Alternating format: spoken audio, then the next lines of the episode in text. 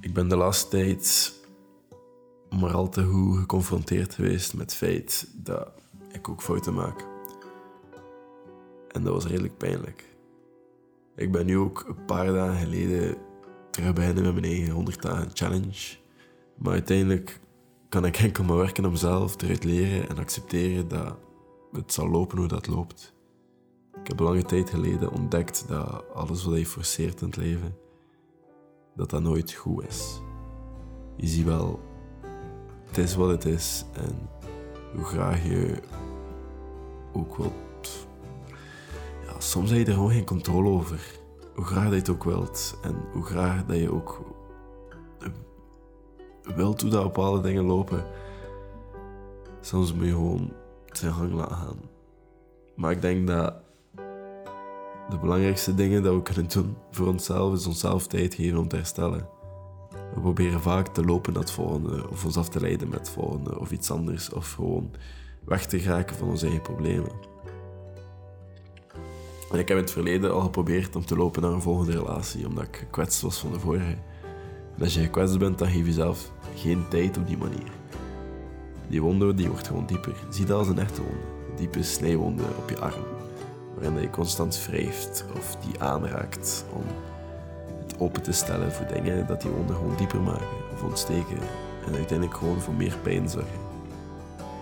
Maar ik heb ook ontdekt, als je jezelf tijd geeft om te groeien en te laten herstellen, dan zie je dat die wonde sneller weggaat. Mentaal is dat helemaal hetzelfde. Ik denk dat we allemaal wel met dingen in ons hoofd struggelen en op een moment in ons leven niet weten wat we ermee moeten doen. En ook daar proberen we onszelf af te leiden van het werkelijke probleem. Maar dat gaat niet, dat gaat niet zomaar. Dat gaat ook maar zo ver dat we onszelf kunnen afleiden.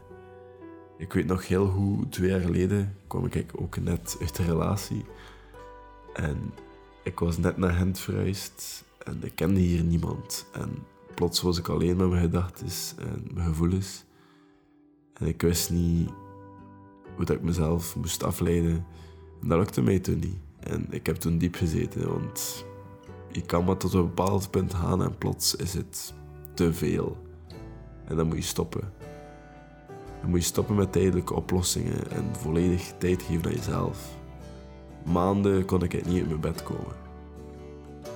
Ik kon zelf niet in mijn appartement geraken. Dat was mijn moment dat gewoon niet lukte en dat ik gewoon niet wist wat ik moest doen. En alles wat er gebeurd was tot dat punt was gewoon te veel. En toen dacht ik dat beter ging uiteindelijk.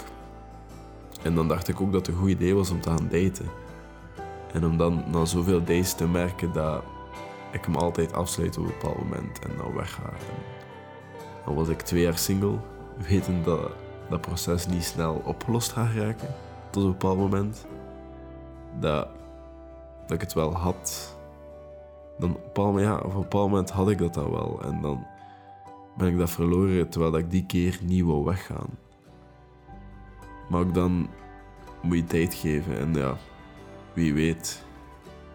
Gewoon soms keihard mijn gedachten alleen zijn. En je wenen. Je pijn uiten en again soms gewoon alleen zijn. En ook gewoon niet alleen zijn. Het is iets hard om te verstaan soms en om te begrijpen, omdat het ook soms gewoon echt pijn doet. En als dat de eerste keer is voor de sneeuwwonde die je voor de eerste keer hebt, dan doe je er alcohol op en dat prikt. En dat pikt soms veel. Maar na een tijdje ben je er beter van afgekomen. Dus ik denk dat je jezelf gewoon tijd moet geven. En uh, dat dat iets goed is. En niet altijd gaan naar iets of iemand dat je afleidt. En leren zitten in stilte.